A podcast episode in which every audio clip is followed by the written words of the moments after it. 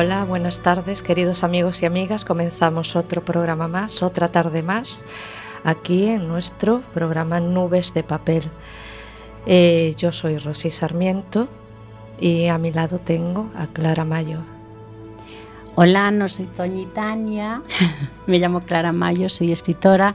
En el último programa estuve aquí como invitada y esta vez estoy aquí como colaboradora de Rosy en el programa. Bueno, no tenemos con nosotros a nuestra querida Tony. Eh, ella regresa la semana que viene para estar con todos vosotros. Se va a dedicar a hacer una sección más divulgativa del, programa. Te mando un beso muy grande, Tony, si nos estás escuchando. Enfrente tenemos a nuestro querido Mario Lois, eh, nuestro técnico. Y os aviso que vamos a entrar en la sección de Marsala, donde voy a leer unos poemas míos, como hago todas las, todos los programas invariablemente y luego vamos a tratar un tema eh, que creo que es bastante interesante en el que vamos a eh, analizar un poco el papel de la mujer en relación con el teatro a lo largo de la historia. Em, vamos, como bien dice Rosy, vamos a dedicar un momento a la historia del teatro, eh, pero y hablar con nuestras invitadas, Matilde Blanco, licenciada en, arte dramático, actriz de teatro, cine, televisión y doblaje. Hola Matilde. Hola, ¿qué tal? Y Lía Santirso, periodista, escritora y que actualmente está dando clases en una, en una academia, ¿no? Sí, sí. Hola, Lía. Hola, muy bien, luego estaremos con nuestras invitadas y creo que va a ser una tarde muy amena y productiva. Y ahora, para comenzar la sección de Marsala, os voy a dejar con un tema de Carlos Núñez.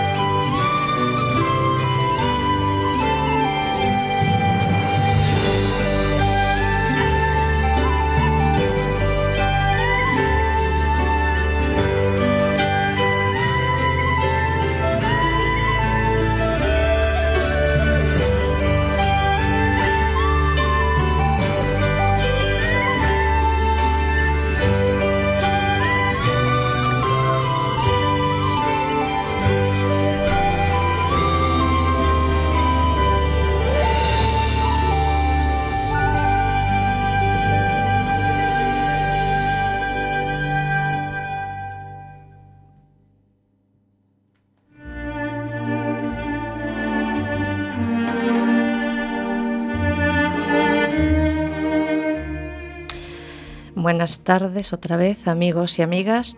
Eh, antes, al hacer la presentación del programa, me olvidé de añadir eh, que nos podéis seguir en nuestra página de Facebook, Nubes de Papel, o si queréis entrar a dar alguna opinión o comentar algo, os paso el número de teléfono que es 881 012 232. Y comenzamos la sección Marsala, donde sabéis que podéis encontrarla en mi blog marsala.wordpress.com.wordpress.com.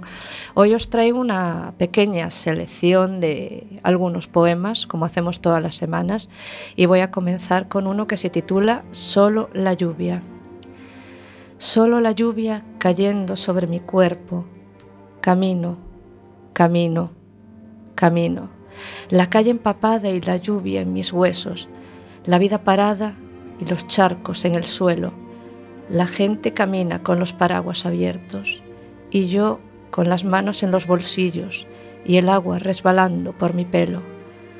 La cabeza la intemperie y el corazón hipotérmico, solo la lluvia agarrándose a mi ropa, abriendo ventanas al viento frío que se cuela en mi alma solo la lluvia caminando por mi espalda.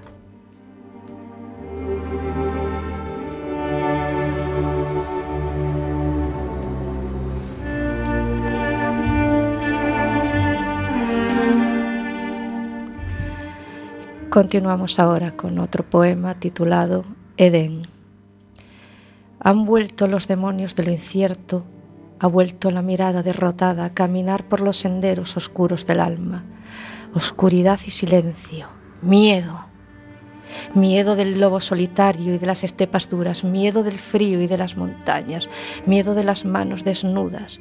Las fichas de la vida son azul y naranja. No va más, dice el croupier, de la ruleta. ¿Y quién sos? repite el eco oscuridad y silencio, miedo.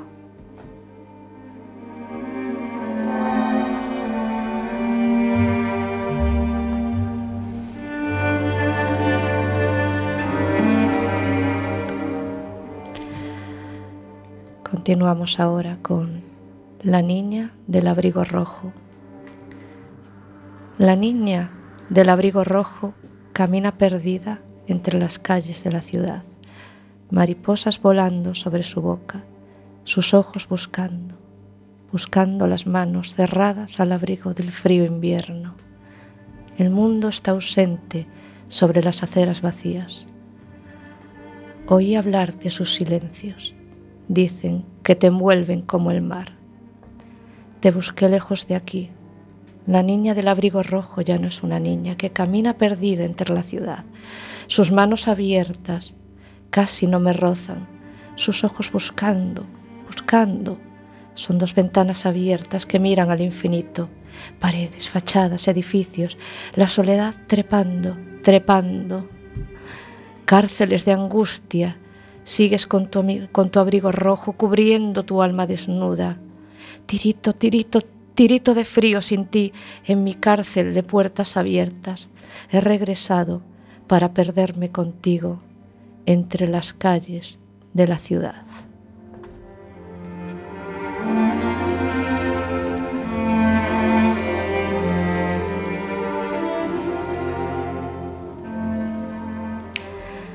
Terminamos la sección de Marsala con el poema La Dama Blanca. Tétricas imágenes atraviesan mis retinas. Me duelen los párpados de mirar tan fijamente. Cuánto dolor cuánta miseria viviendo escondida. Las aceras se llenan de personas sin vida, de caminantes oscuros, de almas perdidas. Veo a través de las fachadas que sutilmente me visitan. Todo es cartón piedra, todo es mentira, personas caóticas viviendo con prisa. Ya no quiero verlo, respirar ese aire, caminar esas calles, aterrizar en esas vidas. Quiero cerrar los ojos y ver la verdad. La dama blanca que pasa a través de las retinas, la dama blanca de los sueños que espía las almas anestesiadas y dormidas.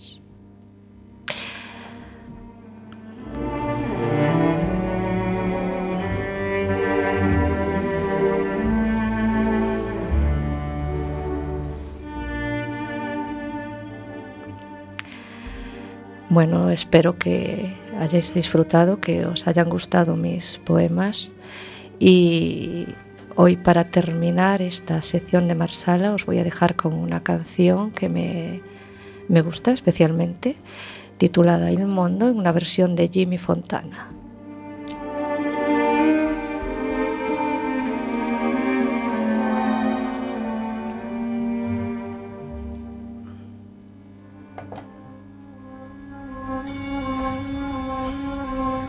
No, stanotte amore non ho più pensato a te. Ho aperto gli occhi per guardare intorno a me. E intorno a me girava il mondo come sempre. Gira il mondo, gira nello spazio senza fine, con gli amori appena nati, con gli amori già finiti, con la gioia e col dolore della gente come me.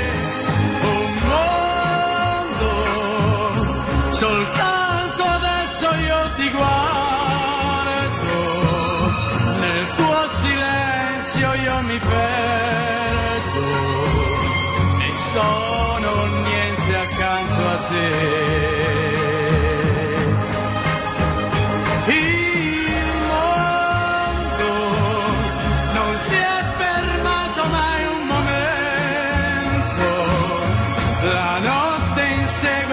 sempre il giorno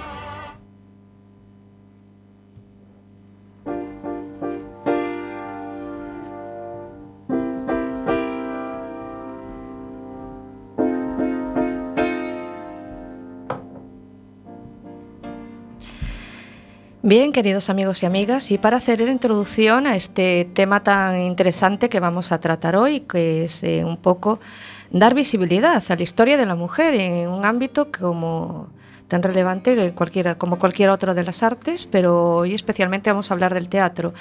Entonces quiero hacer una pequeña introducción con un, un poema mío titulado Arlequín y Colombina.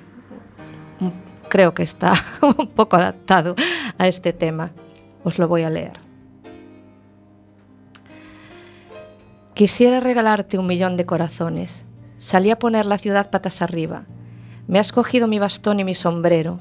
Me has dejado el corazón hecho cenizas. Y tú, mi querida colombina, clavas alfileres en mis retinas. Ya no confío en mi historia. Sé que alguien me, gui- me guiará hasta la cueva más profunda. Tu lengua delatará a los muertos. Hay rombos de sangre por mi cuerpo. Me has dejado el, el corazón hecho cenizas. Oh mi dulce colombina, clávame, clávame en tus sonrisas.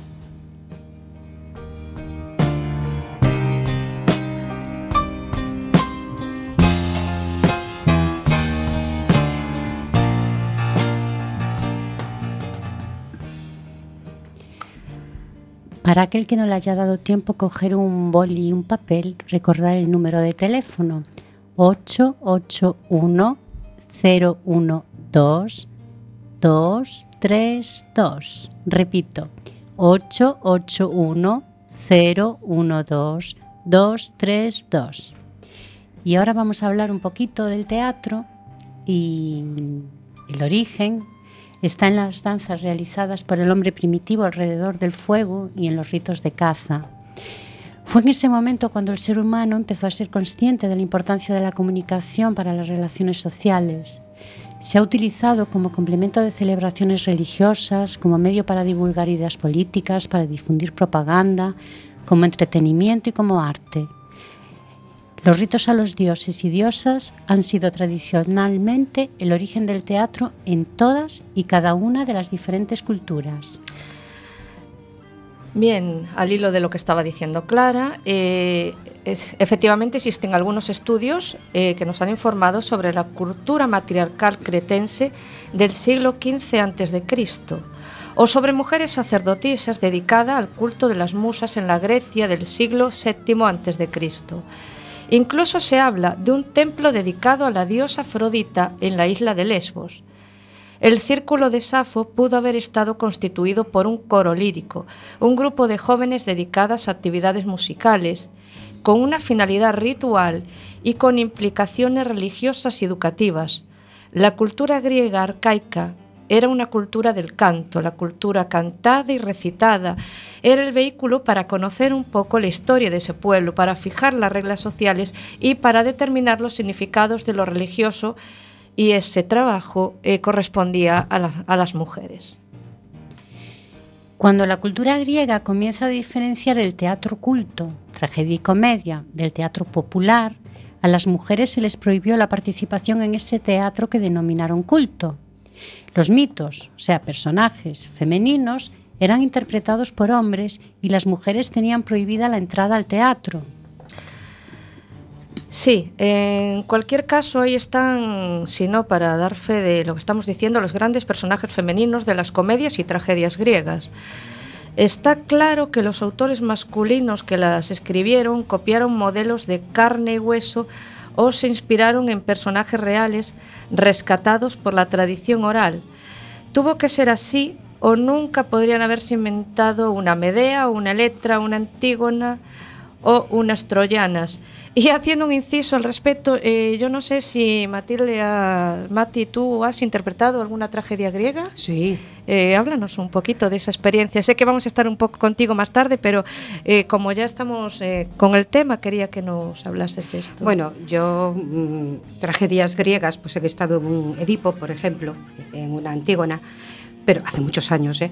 Y a mí la tragedia griega mm, me gusta, me gusta. Lo que ocurre es que también es cierto que todo tiene su, tiempo, ¿no? A mí me gustaba más antes, quizás, porque, bueno, uno está aprendiendo constantemente. Entonces, de las fuentes primitivas, como son, pues bueno, o de las más eh, tradicionales, eh, como puede ser la griega, siempre hay que beber porque se aprende mucho, se aprende mucho, eh, sobre todo a nivel estético, místico.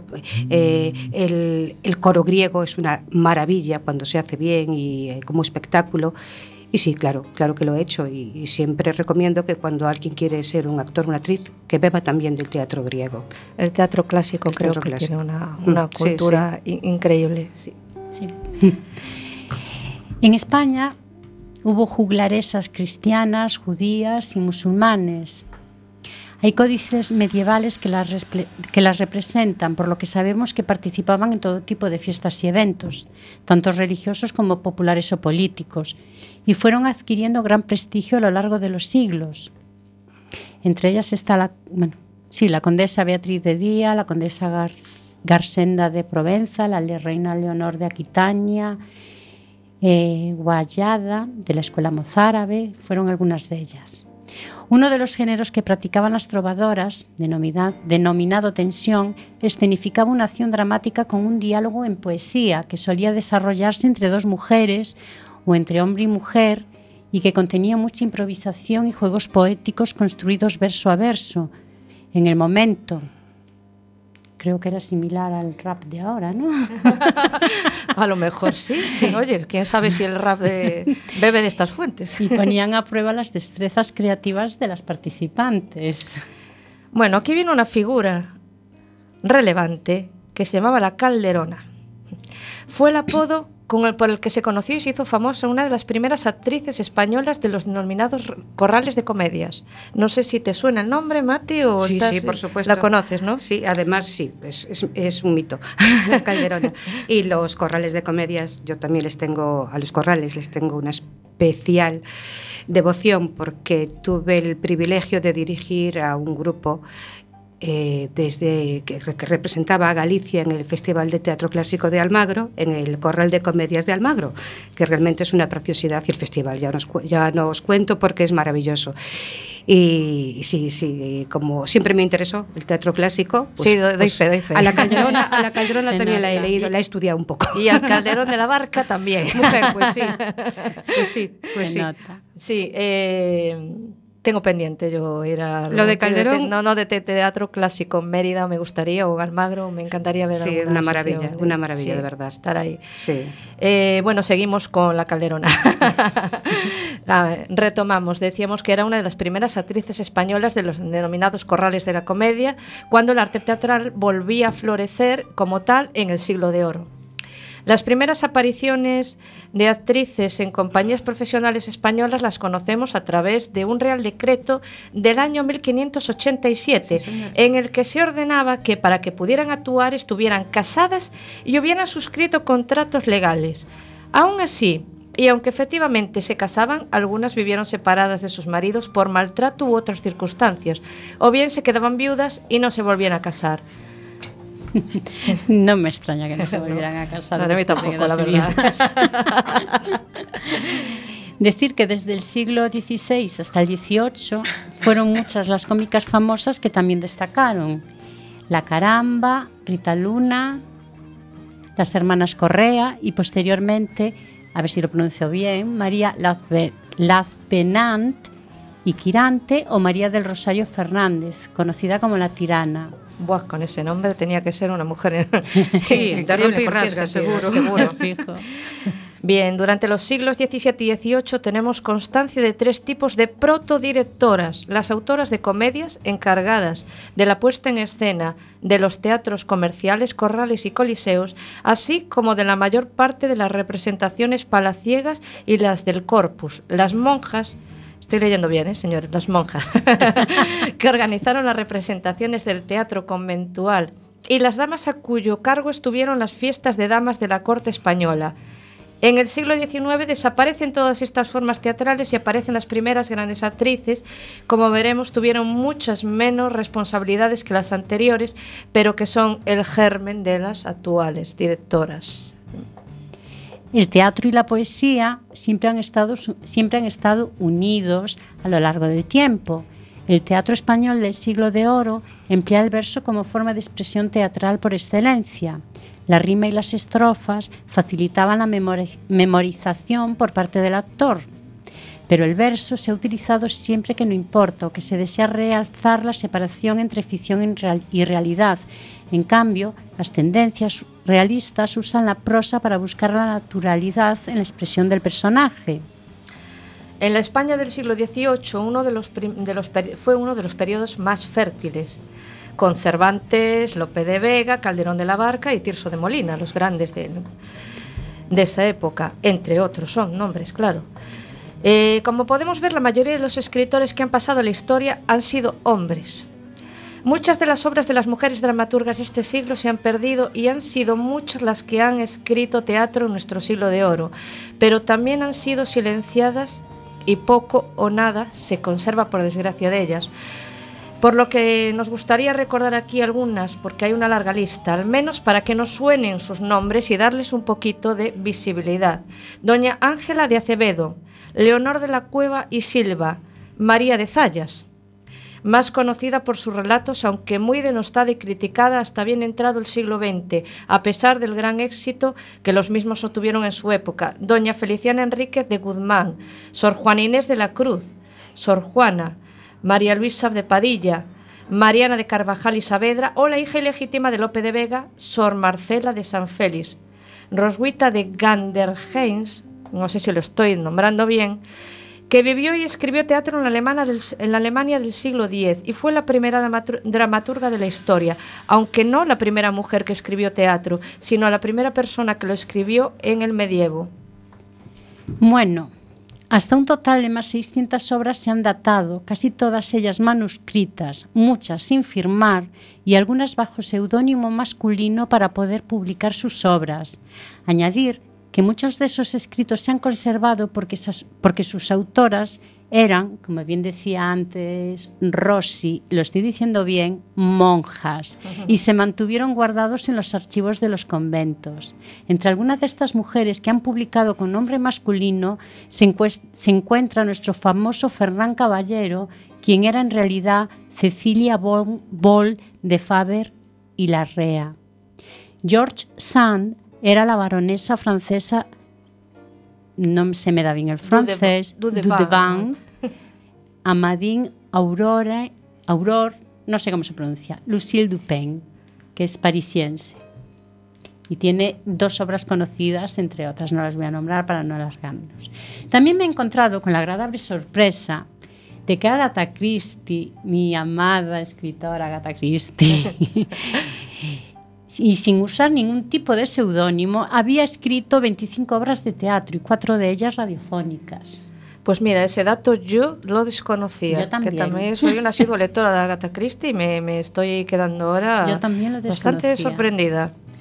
Entre las autoras de la comedia nueva destacan nombres como Ana Caro de Mayén de Soto, célebre por sus comedias de capa y espada. Su obra, Valor, Agravio y Mujer, toma como punto de partida las convenciones sociales de la época para reflexionar sobre el tema del honor a partir de una perspectiva eminentemente femenina en la que dota a su protagonista femenina de una vigorosa caracterización psicológica invirtiendo en el mito de Don Juan.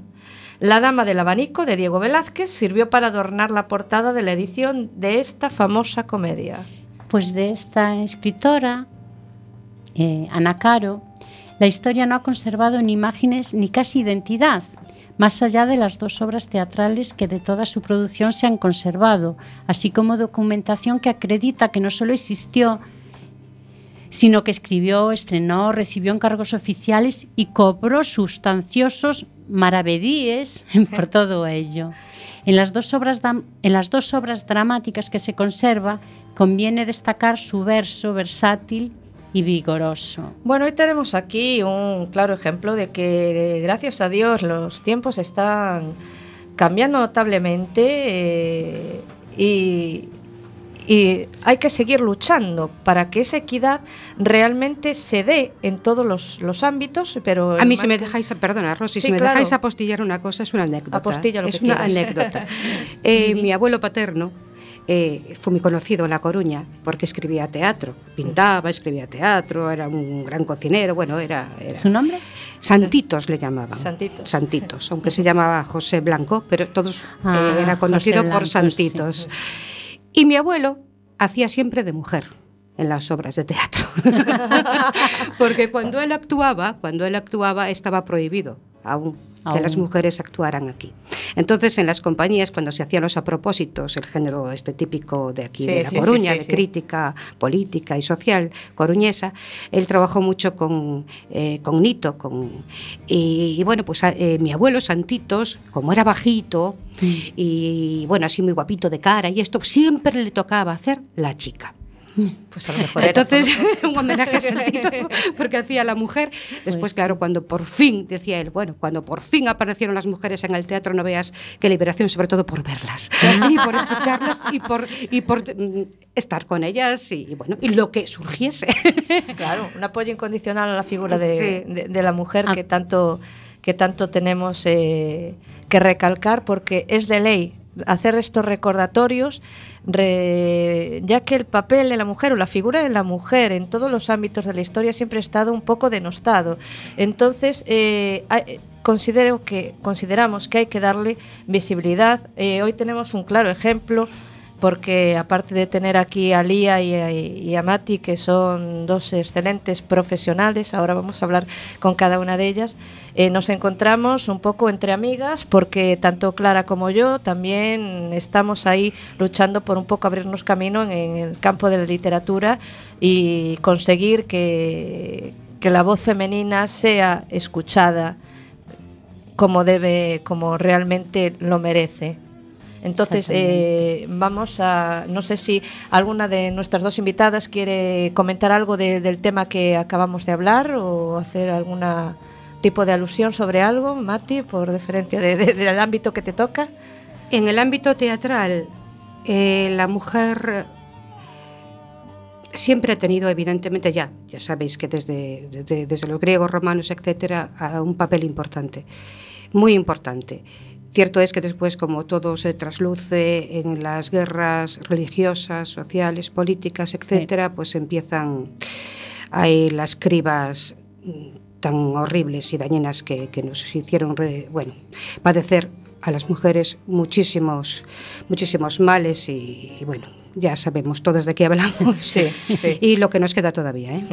Eh, pero bueno, es cierto que en el teatro, eh, como en todos los ámbitos sociales, la mujer se ve más, eh, no como objeto, que el teatro es algo mágico para mí, muy más eh, en el sentido de que se respeta el personaje, se respeta más eh, eh, la historia, el sentimiento, el pensamiento de una época, de unos personajes, etc. Entonces la mujer quizá para mí creo que está más respetada que en otros ámbitos artísticos, pero sí que también es cierto que cuesta seguir para adelante, seguir porque, bueno, eh, ya sabemos que el físico es algo que siempre atrae a primera vista a cualquier director, productor, etcétera, que no debiera ser así, sino desgracia, talento. sí. Sí, sí, Eh, pero hay que tener algo más Efectivamente, de eso. ha hecho que muchas mujeres sufriesen lo, lo indecible por mantener un tipo un prototipo tipo, nunca mejor dicho, para poder ser una actriz. ¿no? En teatro quizá eso pues, se palía un poquillo mejor, porque bueno, está la cercanía del sentimiento de, de- del estar eh, cara a cara prácticamente con el público, pero mm, no ver más allá de, de lo que es un físico o una imagen. ¿no? Entonces, pues eh, tuvo más cabida. Sí, es cierto que pues, a todas nos pasa eh, que cuando pasan los años y cuando ya no eres esa jovencita que puedes transformar en más joven o en más en un mayor, pues claro, pues te, te dejan un poquillo de lado, ¿no? De hecho, en el mundo del cine es, Bueno, eso es tremendo. está clarísimo. Eso es Sí, tremendo. Porque increíble. para los hombres de cierta edad sigue habiendo papeles y para las mujeres de cierta edad están No. quedando relegadas, aunque empieza a cambiar un Sí, poquito. empieza a, acabar- a- a cambiar un poco, pero bueno, eh, el porcentaje es tremendo. Y ya no digamos, tú por ejemplo, un presentador puede ser calvo, con no sé qué, Sí, bajito, sí, sí. gordo, tal, ¿vale? Una mujer no, si es una presentadora, por ejemplo, me refiero ya, eh, ya, Sí, ya, sí. ya saliendo un poquillo del ámbito teatral y cinematográfico, ya no puede ser, o sea, tiene que dar un tipo Sí. ¿eh? para que pueda salir en, en- en pantalla. En el cine exactamente igual. Mm, Puedes ser mm. una persona mayor, pero tienes que tener Sí. eh, estar bien conservada, estar operadísima y estar no sé qué, para que, y con la dentadura como el caballo más mejor del mundo, porque si no, no vales, ¿no? Entonces, claro, todo, para algunos eh, cineastas, pues eh, yo una vez hablé con un, eh, con un director de cine y me dice que él no concebía una película sin una mujer que estuviera buena. Yo evidentemente disentí y mucho, y mucho, porque hay películas maravillosas Sí, sí, en que las mujeres también son maravillosas si no son tías buenas. Entonces, que se dejen de historias y que nos den realismo, que nos den senti- para sentir realmente lo que, lo que queremos, eh, lo que estamos viendo ¿no? y escuchando. Y eso, el realismo no es precisamente todo esto que se montan muchos. No, Pues no. para nada. Pues no. Eh, continuaremos en un rato hablando con Mati. Ahora quiero hacer la presentación de Lía Santiso. Eh, vamos a escuchar un- mientras eh, un tema de Luarna Lubre, Memoria da noite e despois entramos con Lía Santiso.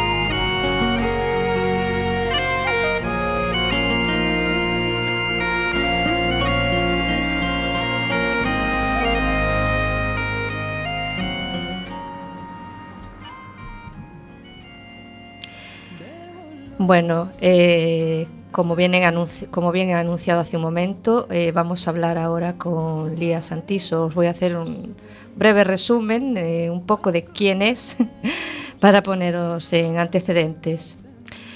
Lía es periodista y también escritora vocacional. Entiendo, Lía. Sí, sí totalmente. Eh, empezaste a escribir, pones aquí desde, o sea, hablas eh, cuando tú eras pequeña uh -huh. y que leías, eres una lectora compulsiva, pues sí. que, que leías todo lo que caía en tus manos y uh -huh. después de cursar un máster Trabajaste como jornalista en diferentes medios, en Antena 3 Noticias, El Mundo, Televisión Expansión, que háblanos un poco de, de, esa, de esa, época, que, de, que, te queda a ti de, mm, de estos... Eh, desta experiencia. Sí. Como... A ver, eh, eu estudiei eh, socioloxía, pero despois fixen un máster de xornalismo. Entón aí eh, empecé un pouquiño, pois eh, primeiro foi na tele, en plan eh, redactora, era máis ben eh, noticia, ¿no? entón era bastante frío, era dar información o, o típico que, cando, donde, que, todo iso. E pouco a pouco tamén fun pasando o que é a escrita, vale, o, o tema dos xornais. Entón aí, enda que tamén mm, as noticias do día a día pois teñen que ser así moi informativas, pois tamén había máis oportunidades eh, de facer entrevistas, de escribir reportaxes, era un pouquiño máis... Eh, en que ámbito te, te moviches ti? En prensa escrita, eh, medios eh, radiofónico, quizáis, televisión... No Eh... Si, sí, radiofónico non. Eh, somente fai moitísimos anos estivera en, bueno, en plan a radio universitaria que había antes na radio universitaria, entonces sí. este soamos, che, no? Na orixe de Cuac FM. Este. Na orixe no, de Cuac no, FM. Na, na orixe, que estaba en Radio Culleredo. Anda, sí, sí, mira sí. ti, xa choveu. Hai 21 anos ou así. Non queríamos sí, sí. dicilo, non quería dicilo, pero efectivamente esas sí, cosas non se din. Sí, sí, sí, sí. Os sí, hai que, no, que, que, no, que decir, que no. é un orgullo poder claro, claro. ter vivido esa, sí, esos sí. anos, claro, claro que sí. Que sí eh, claro que sí. Ben, no tema da, da escrita. Sí eh, como te desenvolves, como surdiu, eh, eh, o por qué de, desta de necesidade de, de, de escribir e, e cando ese momento vital claro. no que ti decides teño que dar saído, que todo o que teño, todo o meu mm. mundo interior. Sí. Non, eu penso que non foi así un momento específico. A min sempre gustoume, pois ás veces pois escribes pois un diario, ou unha anécdota, ou se te ocurre un poema, un pequeniño relato, foi algo así. E empecei así máis en serio co da poesía a partir de varios obradoiros que fixen xa fai uns anos tamén, pois con poetas daqui da Coruña, estiven con Yolanda Castaño, Ma Pedreira, bueno, tamén ah, sí. estive en contacto con outros escritores, con Perdón, Fernán Bello. Ma Pedreira estuvo do, no Día estive das aquí. Letras Galegas. Sí, estivemos sí, ali con Duncan, con, con Ma Pedreira sí, e sí. Alexandro sí, sí. Eh, eh, sí. Santa Cristina, non? Sí. Exactamente, sí. no Bitácora. Sí, sí, sí, sei, sí. non sei. Non. O representei unha obra no Centro Dramático Galego de Fernando Fernambello. Sí, sí, sí, sí. Perdona, continúa. Sí, nada, pois pues foi, foi así, entón, a partir dos obradoiros que eran moi prácticos, entón tiñas eh, que facer en plan tormenta de ideas, dabanche, pois, eh, que sei, agora tes que mm, empregar unha metáfora, non? Entón ti dabanche unhas verbas e eh, tiñas que a, o que saíra. E eh, ves que así, pois empezan a sair cousas, eh, cousas interesantes, eh, que primeiro pensas que é dificilísimo, que non vas ser capaz, pero despois dis, pois só é poñerse, é dicir, si tes eh, afición, eh, che gusta pois eh, ler, escribir, pois e coller un pouquiño as Queda, notas e xa está. Quedaches motivada. Moito. sí, sí. E teño unha dúda. Sí. Entre escribir periodismo sí. e escribir poemas e relatos, que é completamente diferente. Sí, bueno. Con que problemas encontraches a hora de o cambio de estilo? A ver, mm, a ver, o tema do xornalismo, como decía antes, cando é información pura e dura non ten moita complicación, non? É saber pois o sí. que o que tes que dicir e seguir a estrutura. Como din os americanos, son as 4 W, Exactamente sí, sí, sí, exactamente. E eh, despois a escrita, bueno, pois a poesía é un xénero bastante complicado porque tes que decir sí. moito en moi pouco mm, espazo e bueno, cada un ten o seu estilo tamén, non? Sí. Entón, pois tes que mm, eh, atopar as verbas exactas a parte da sonoridade, de que faga un conxunto, un principio, un final que queres transmitir. Entón, bueno, eh, eso que les en uns segundos pois ten moito traballo detrás. Sei, no sei, no. Sí. bueno, tenemos, aquí temos aquí dúas grandes poetas sabemos, sabemos un pouco do tema, sí. sí. Mm, eh, polo que veo no teu currículum publicaches cousas con varias revistas literarias. Sí, sí, sí. Por eh, uh. Sí, dime. Non, por exemplo, en Dorna teño algunhas cousas así publicadas, e fai tamén uns aniños fixéramos ali na Universidade de Santiago un recital tamén, eh, acompañárame un músico estupendo, Manu Clavijo, que virá co violín, e fixéramos algo, un acto moi chulo. Que ali. bonito. Sí, sí, sí, sí foi así moi emocionante. Bueno, era un recital colectivo, eh? había sí. eh, outra xente tamén, e, eh, bueno, sí, moi, moi bonito. Nunca pensache reunir uns versos para, para publicarlos nun libro? Uh -huh, pois sí, claro, pero bueno, neso estamos. A ver, bueno. eh, é traballoso, eh, sí, sí, sí que habería que, que escoller unha temática, e, eh, bueno, eh, facer un pouco de criba e, eh, e tirar por aí, pero bueno, Eu animo. Bueno, sí, animámoste, sí. animámoste. Hai que atopar o momento e a traballar moito, sí, sí. Claro, é que os proxectos é que intentar... Hai que leválos para diante, sempre. Exactamente. E teño sí. outra preguntiña máis. Sí. Escribes relatos? Sí, de que van? relatos curtiños. Pois variado, é dicir, é moito pois é moi ben fellado, non a, as cousas que vexo, que estou vivindo. Por exemplo, e, bueno, agora son nai de dous nenas, e tamén estou empezando un poquiño co tema dos contos. É un pouco pois por onde che vai levando a vida, mm. non sabes. non pensas escribir algo máis longo como unha como unha novela? A ver, eu para min eh, o vexo imposible escribir novela Eh, non sei, o mellor cando me retire Cada un ten que buscar o seu momento Claro, sí, atopalo, claro sí. atopalo. Non, non se sabe, mellor claro. se teño moito bagaxe Eu teño moito tempo e tal, sí Pero eu non, non é o meu estilo Porque para min penso que é super traballoso Tes que ser moi organizado sabes, tes que controlar moito todo, mm, eh, saber explicar moi ben os ambientes, os personaxes, sería un reto increíble. Eh, mm. non me vexo preparada bueno, neste momento eh, nin en corto plazo. O millor pasarse da poesía ao relato é un pequeno brinco máis. Aí, bueno, ahí, bueno. Ahí Moitas gracias polos ánimos. Sí, sí, sí. sí, sí, sí, sí. Hai que intentar todo de poñerse. Sí. O, si falas de, do tema da organización, podo dicirche sí. que eu son unha persoa non especialmente organizada. Sí. Dou fe. son sí. bastante desorganizados que sí. me coñecen xa xa o sabedes, sí. está Matilda sentindo que a cabeza sabe perfectamente. Sí, Igual bueno, que Mario. Son refrexos. Pero bueno, independientemente diso, eu creo que poñerse se realmente tesa é algo sí. dentro que é buscar o teu momento vital, máis que nada. Sí, sí, sí. Non poñer o cartel de non non podo porque ao final é todo vai se dando vai se dando. Eh, quizáis daqui a algún tempo estemos falando en outros termos deste tema. Bueno, bueno, sí, sí, eso espero. que eh, positivo. Mira, eh, creo Dime. que trouxeches unha sí. pequena mostra do, sí. uh -huh. dos teus poemas. Uh -huh. Eh, eu quería preguntarche porque son dous, non? Lea. Sí, Sí, sí, dos poemiñas. Eh, por que eses dous poemas teñen algún significado especial ou collichos aleatoriamente ou Bueno, ou eh, sei. a ver, escollín estes dous porque son da última etapa, porque mm, a, eu eh, empecé a escribir pois fará uns 10 anos, eh, tiven un parón e agora estou voltando outra vez, non? Entón, a primeira etapa era como máis escura, non máis así tráxica, digamos.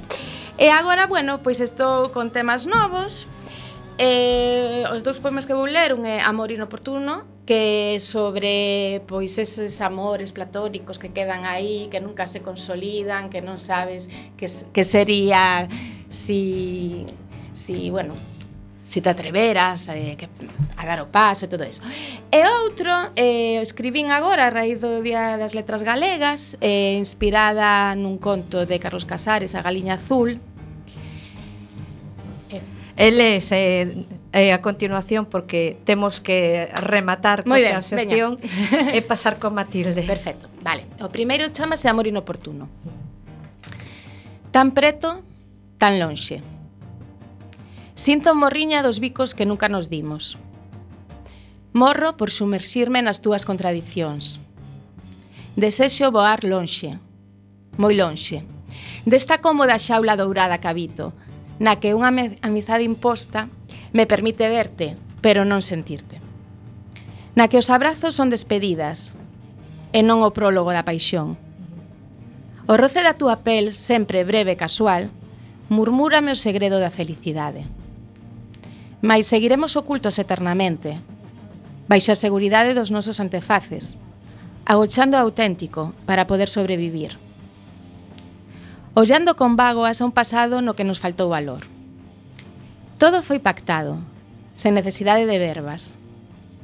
Os silencios berraron a súa verdade e as olladas asinaron o trato.